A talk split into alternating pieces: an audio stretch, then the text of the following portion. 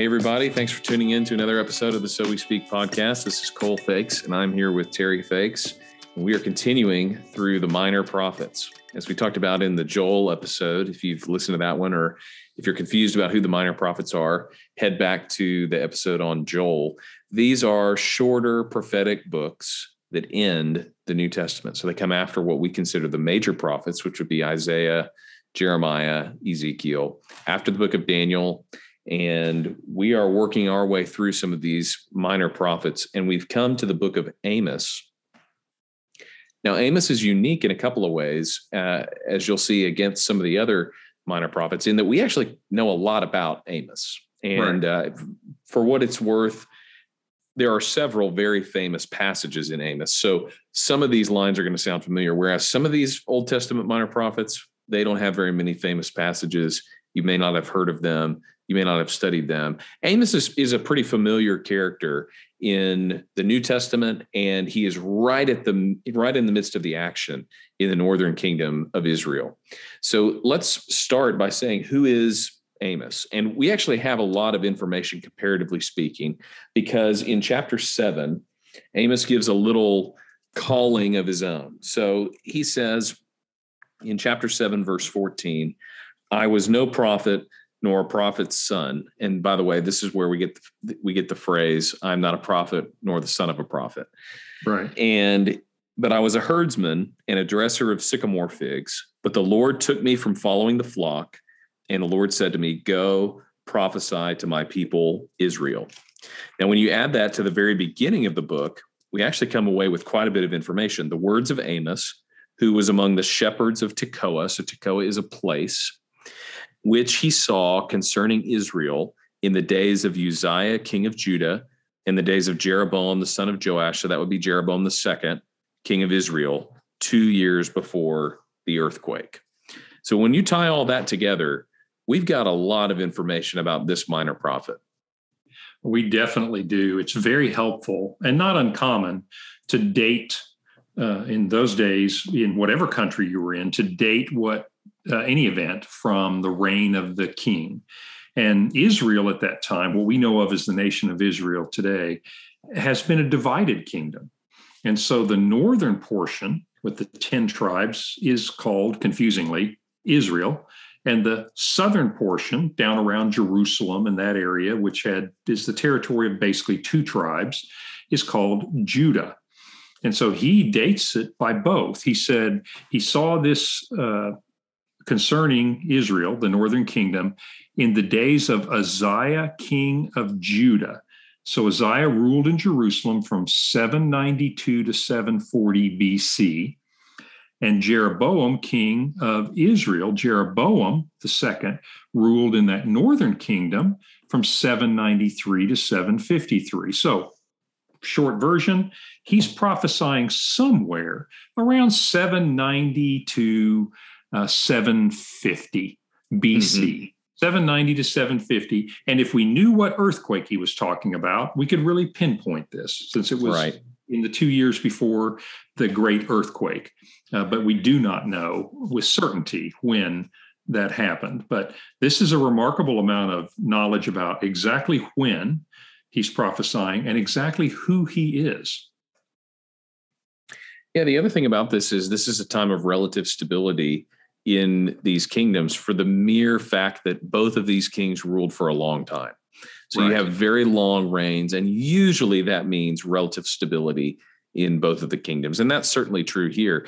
The third factor, besides the two long reigns, is that in the surrounding areas, you have kind of a unique circumstance where the Assyrian Empire is not as strong as it was and not as strong as it will be. So there is not an occupying power until the end of this time period. So uh, tell us a little bit more about what's going on in the surrounding areas when Amos is prophesying.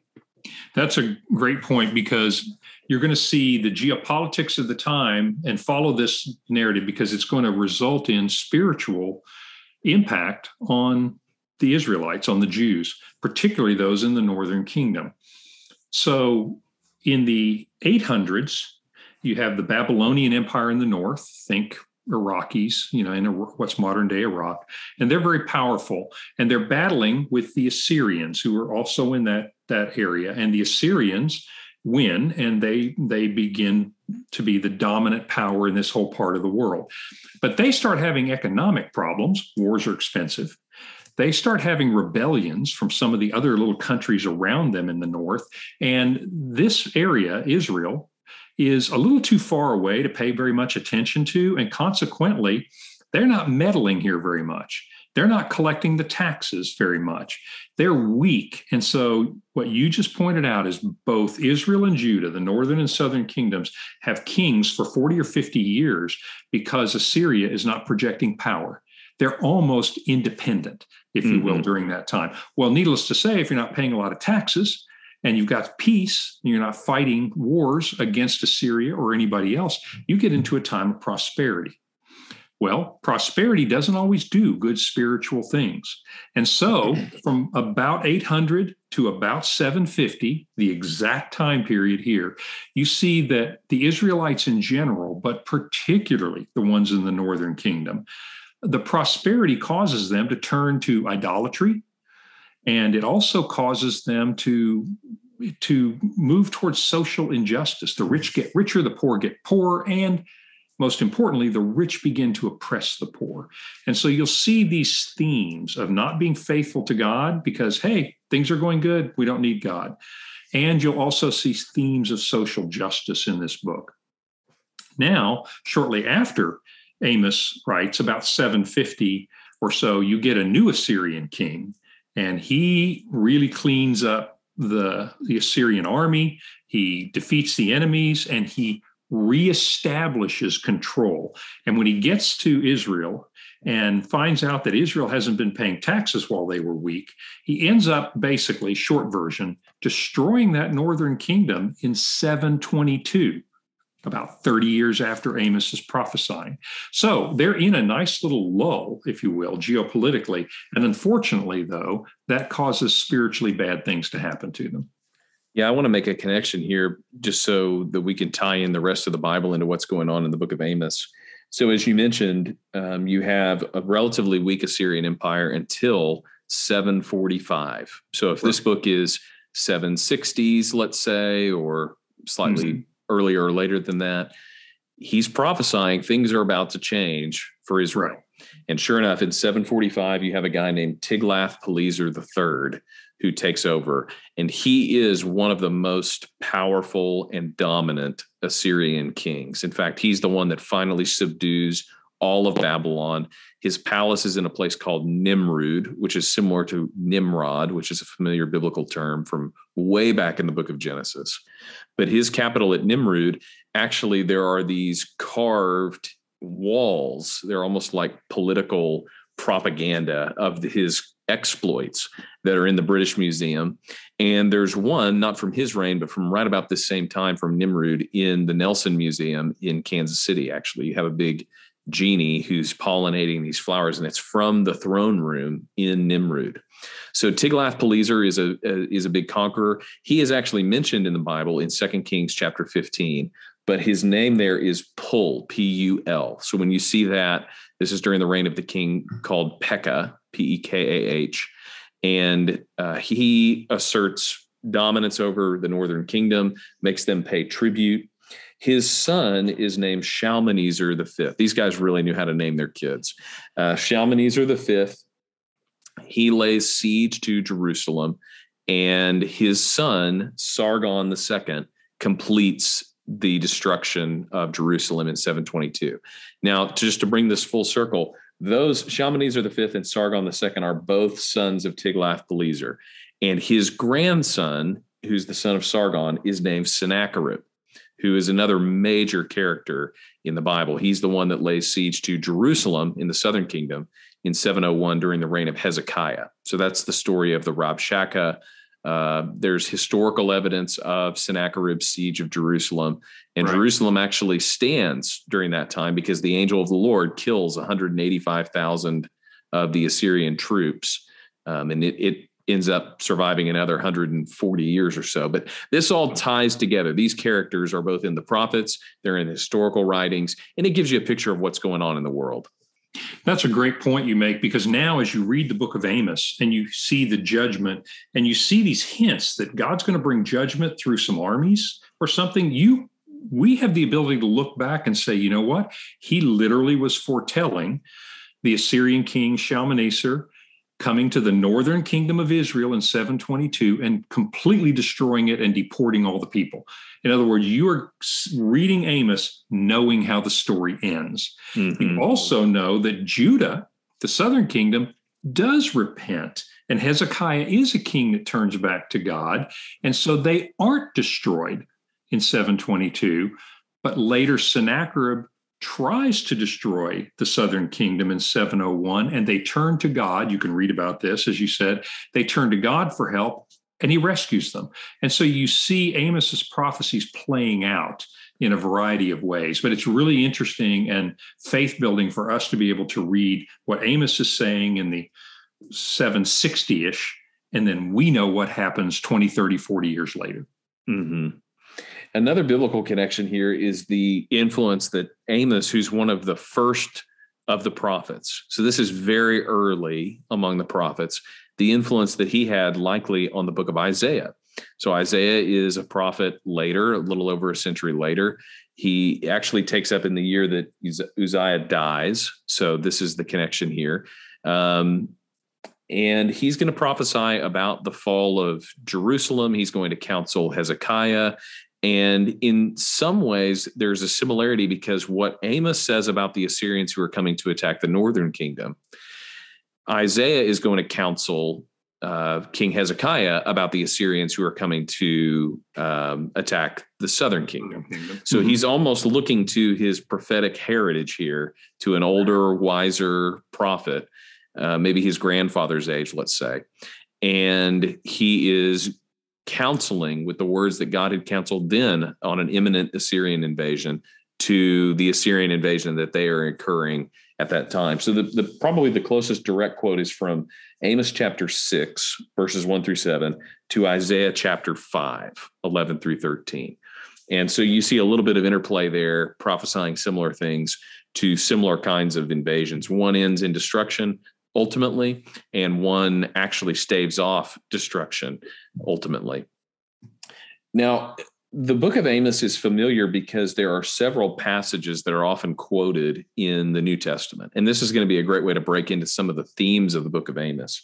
Because mm-hmm. one of the things that's really helpful is the New Testament writers aren't always quoting the most prominent pieces of the book. Sometimes they're quoting what we would consider sub themes, but right. a lot of times they are helping us to see what they thought about these books. And so, for example, there may be four quotes of the book of Amos in the book of Revelation. And the reason for that is because Amos is prophesying destruction. And as we talked about in the podcast on the book of Joel, whether the destruction is in the northern kingdom, whether it's in the first century AD, whether it's in the end times, the language is often very similar. So I'll give you one example. In Amos chapter 3, verse 7, um, you see uh, what has become kind of a famous passage for the Lord God does nothing without revealing his secret to his servants, the prophets. This is a big verse in charismatic circles. But in the book of Revelation, actually, what you see is this specific vision that's given to the prophets comes to bear in destruction that the prophets have been foretelling. Because later in Revelation chapter 10, verse 7, um, when you see the angel in the little scroll, um, there's a trumpet that's sounded by the seventh angel, and the mystery of God is fulfilled just as he announced to his servant the prophets. So there's a if, mm-hmm. if not a direct quote, there's an allusion here to what's right. said in the book of Amos. And what they're getting at is oftentimes God is speaking about future destruction through his prophets. And so when he shares these things with his prophets, a lot of times what's coming is destruction. And so Revelation is playing back on this theme in Amos. And again, that happens several other times. The most prominent um, themes in Amos and the way that it's quoted in the New Testament elsewhere is in the book of Acts. So, twice in these speeches in Acts, first in the speech of Stephen, and second at the Jerusalem Council you mm-hmm. get quotes from the book of Amos. Um, the first one being in chapter five of Amos, which we're going to spend some time on because I think this is the heart of the book of Amos. Right. So in chapter five, in verses 25 uh, 5 through 27, again, slightly after where I think probably the heart of this book is, it talks about sacrifices and offerings during the time in the wilderness. Um, and Stephen's going to quote that to talk about the hard heartedness of Israel and why they incurred the judgment of God. And then he's going to he's going to build off of that and say, and so God sent his son who was put to death by uh, the people of Israel in the town of Jerusalem, but God raised him from the dead. And so, you know, ultimately that doesn't turn out very well for Stephen. He takes the way of a lot of the Old Testament prophets where he is mm-hmm. rejected and persecuted, and he's ultimately put to death. But he's quoting this same impetus from Amos, and which I think comprises the heart of this book, which is the false worship of the people of Israel compared to what God has demanded of his people in worshiping him. And so let's back up a few verses here to verse 18, because this section 18 to 24 is the real heartbeat of, of things that are going on in the book of Amos. Well, historically, let me set this up because you're right. This particularly 21 to 24, I'd, I'd, invite your comment on that. But let me frame this for you. So, a little bit before this time, when the kingdoms initially divided after Solomon, there was a northern kingdom, and the king there was Jeroboam the first. This is a later Jeroboam. And then in the south, you have a king who ruled in Jerusalem. Well, in the north, Jeroboam decided that, you know, I can't have the people in the north, in these northern 10 tribes, going down to Jerusalem to sacrifice because that weakens my political position. So he built a replica of the altar, not the whole temple, but the altar where you would sacrifice to God, to Yahweh, in Bethel, which is a town just close to Jerusalem, just a little to the north in his kingdom, not in the southern kingdom. And then another one way up north in Dan, and so this the scene here is likely in Bethel in that town near the southern kingdom and there is a place for all them to come and sacrifice to Yahweh. Unfortunately, however, Jeroboam, not a particularly religious guy, not very devout, he wanted the people to be able to sacrifice according to the law of Moses, but he also set up altars to all kinds of other gods too. So it was sort of a full service, you know, come to Bethel and you can worship any god that you want to. And so Amos pronounces a judgment on that. And why don't I just read 21 to 24 and then because I think this is one of the more misquoted things. So listen to him with the knowledge now that he's talking about them sacrificing in Bethel instead of Jerusalem and sacrificing to other gods as well.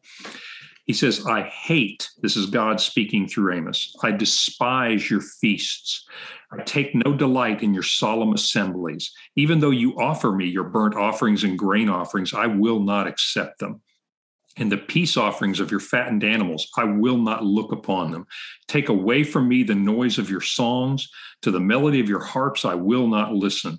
But let justice roll down like waters and righteousness like an ever flowing stream. So on the surface, it's God says, I'm not going to accept your worship. And I think a lot of times, if you read this out of context, you say, well, maybe God doesn't really care about ritual or worship or tithing or going to church or any of those things. But when you put it in context, he's saying something quite different. Yeah, I think this is a this is a classic example of maybe the right doctrine from the wrong text. And a lot of times you hear this text taken out of context. I hate your religious feasts. I despise your religious practices, but I wish that justice would roll down like waters and righteousness like an ever flowing stream. And the point that is often made of this passage is God doesn't care about our man made um, styles of worship. He really just wants us to do the right thing and do justice and turn our hearts towards Him. In some ways, that is true. Like I said, maybe this is right doctrine from the wrong text, but that is not what this text is talking about. What this text is talking about is the um, fake and imitation worship that the Northern Kingdom has set up to go by their own convenience rather than what God has explicitly told them to do. See, one of the things that's true in the Old Testament and the New Testament is God actually cares how he is worshiped. So much so that he has a whole section of the Old Testament talking about what the temple should look like, what the curtain should look like, what the walls should look like, what the altar should look like, what people should do when they come in, how they should go about it.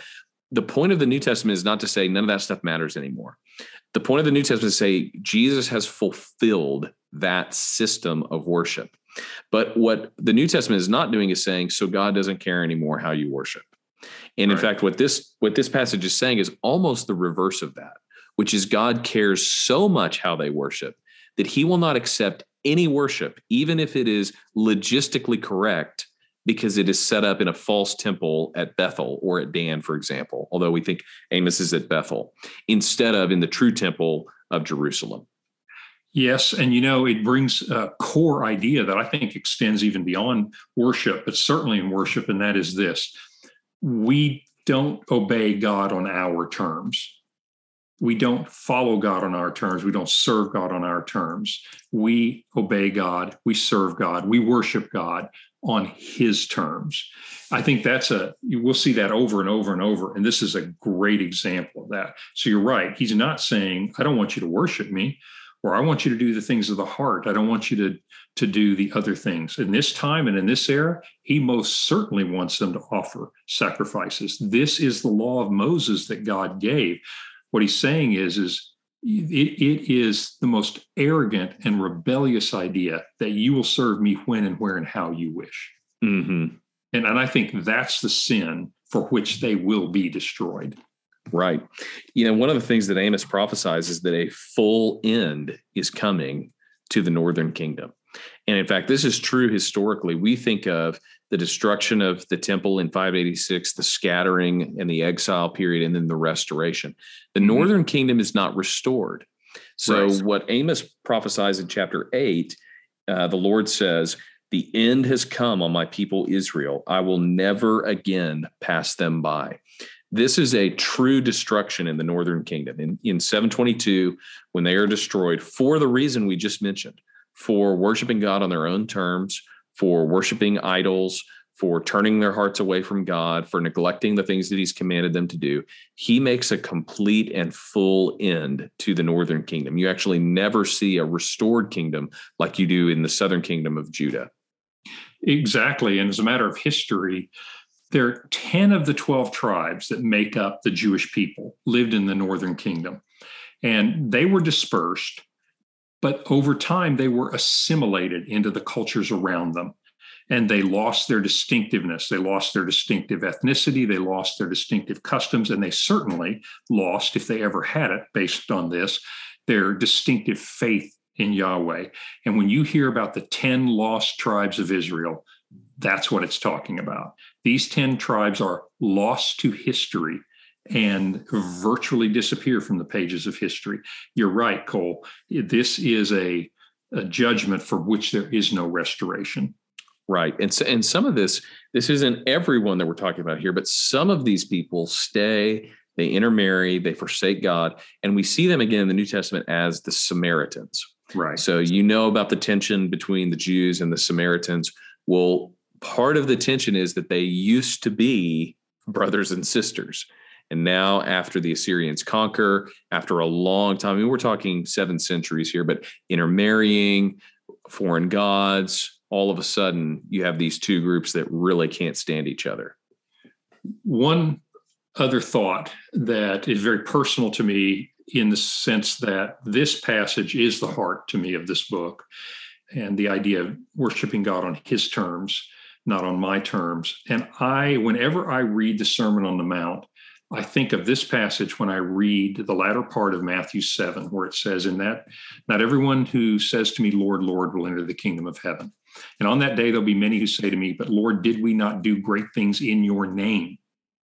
And he'll say, I never knew you. And the way I understand that passage is I, I might be doing things for Jesus and I might be doing good deeds and I might be doing it in Jesus' name, but am I actually obeying Jesus? Am I doing this my way or his way? And this verse always connects to that for me as a faith lesson for me in obedience to Christ is I'm not free to worship God the way I want and he will accept it on my terms. Mm-hmm. Yeah, just to put a exclamation point on that, one of the passages I wanted to point out here is in the final chapter. And though you do see a restoration uh, narrative at the very end, you do get one of the more terrifying and fierce judgment scenes in chapter nine of the book of Amos. And so this is a new vision. It starts in chapter nine, verse one. I saw the Lord standing beside the altar, and he said, Strike the capitals until the thresholds shake, and shatter them on the heads of all the people. And those who are left of them I will kill with the sword. Not one of them shall flee away, not one of them shall escape. Like I said, this is one of the more terrifying and mm-hmm. uh, brutal judgment scenes. But I want to point this out. If they dig into Sheol, from there shall my hand take them. If they climb up to heaven, from there will I bring them down. If they hide themselves on the top of Carmel, from there I will search them out and take them. If they hide from my sight at the bottom of the sea, there I will command the serpent, and he shall bite them. If you're reading along, this this passage actually should sound very familiar. And I don't know that it's a direct quote, but if you're thinking back to Psalm 139, Right. Where shall I go from your spirit? Where shall mm-hmm. I flee from your presence? It actually uses three of these same descriptions. If I go, if I make my bed down in Sheol, there you are with me. If I take up the wings of the morning, you are with me. If I go up to the highest of heavens, you are with me. That's a psalm of David. And it's possible that Amos knew that psalm. It's possible that he's using that imagery. It's also possible that the same spirit that inspired David to write that is the same spirit that revealed this vision of God. And this is where it makes a big difference what context you're quoting from, right? I think about this sometimes in these verses that we all really love, like Jeremiah 29 11. I know the plans I have for you, declares the Lord, plans to prosper you and for a future. And then later in the book, you see uh, Jeremiah say, I know the plans I have for you, plans for destruction and destitution. And it all right. depends on who you are in that context as in terms of what God's plans are for you. The same is true here. Mm-hmm. Flying up to with the wings of the morning and God being with you can be a really good thing or it can be a really bad thing depending on who we're talking about. So my two points here are number one it's we always have to pay attention to the context because sometimes we can promise things by taking verses out of context that God has never promised. But the second thing is notice the difference between the presence of God. This is true in every judgment theme in the Bible. God's glory and his love and the joy that comes with that is what it's like to be in the presence of God when you've been reunited with him. But God's wrath actually comes from the exact same thing for people who have not been reunited with him. Right. So the similar effect, or at least the similar reality mm-hmm. of being in the presence of God can manifest very differently in joy forever. Psalm 16, in your presence there are there are pleasures forevermore. But here his presence is inescapable and it is a presence of wrath. And that's what will come upon the enemies of God who don't repent. Again, anybody can repent, but for those who do not repent, the presence of God will actually be the most terrifying thing in the world. And so it's nice to see the exact same language here, highlighting the difference of what it's like to be in the presence of God, depending on if you are with Him or if you are against Him. Exactly, and that that's the nature of of our God. And I've heard this uh, said this way about the gospel before, the good news of Jesus Christ. The gospel is the best news you could ever hear for people who turn to God and it is absolutely the worst thing that could ever happen if you don't and mm-hmm. those are both true at the same time and right. i think that that's really a good point well, one of my favorite images, and this doesn't have near the theological depth of what you just walked us through, but this is just a pretty little uh, image in chapter seven. God is showing a vision to Amos, and he says this, chapter seven, verse seven. This is what God showed me. Behold, the Lord was standing beside a wall built with a plumb line, and we all know what that is, and with a plumb line in his hand. And the Lord said to me, Amos, what do you see? And I said, A plumb line. Then the Lord said, Behold, I am setting a plumb line in the midst of my people, Israel. And basically, I am seeing if they are straight. If, or if they are crooked.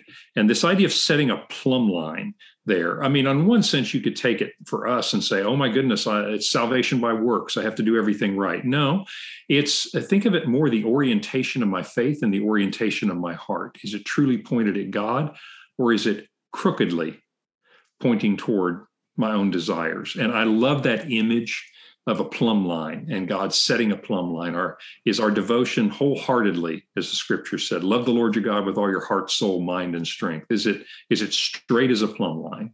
Mm-hmm. Yeah, that's such a great image, and it, there, there's such an easy application there because the plumb line doesn't lie. It goes by the principle of gravity, and it will show what is true and what is false. And that's a captivating image throughout the Old Testament.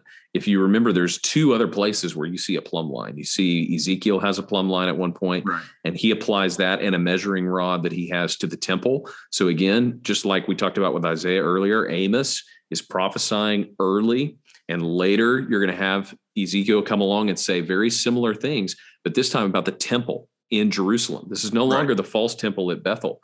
This is the true temple of Jerusalem. They also have turned away from God. And so the plumb line will be brought and it will show that they are crooked. And then you see a plumb line again, actually, in the book of Revelation that right. shows uh, what I think in that context is probably the false church, people in the church that have turned away and who are teaching false things. They will show, they will show to be crooked. And uh, I think the easy uh, similarity for us here is to say that this is the word of God not just literally in the prophet's mouth, although we know that that is the word mm-hmm. of the mm-hmm. Lord. And, and in this book, especially, you see, thus says the Lord over and over and over again. But for us, the plumb line is scripture. When you lay your life down next to scripture, do you look like you're following the plumb line of what God has said or not? And that comparison is the way that we are judged. Our actions are judged. Um, now, just as the same way they were then, they were worshiping on their own terms in Bethel they were worshiping on their own terms in Jerusalem. These churches were worshiping on their own terms in the in the book of Revelation. Are right. we worshiping on our own terms or are we worshiping on God's terms? Does our life lay down flat next to the plumb line of scripture or does it show us to be off course? This is a powerful image now, just as it was then. I, think so. And I think you have to look at it from the right orientation. You can say, well, then I guess I better behave really well, but that's not the direction that this comes from.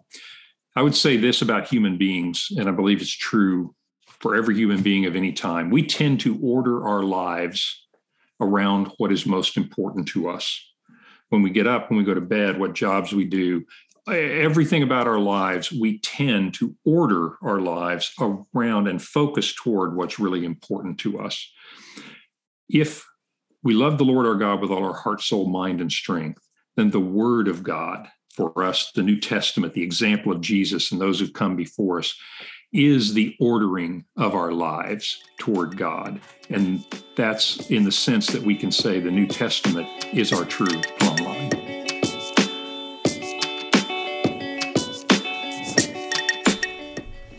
Thanks for listening to the So We Speak podcast. If you like what you hear, go ahead and leave a comment, leave a review Email us. Tell us what you like about it. Tell us what you'd improve about it. Thanks to all you guys who are listening, and we'll see you next week on the So We Speak podcast.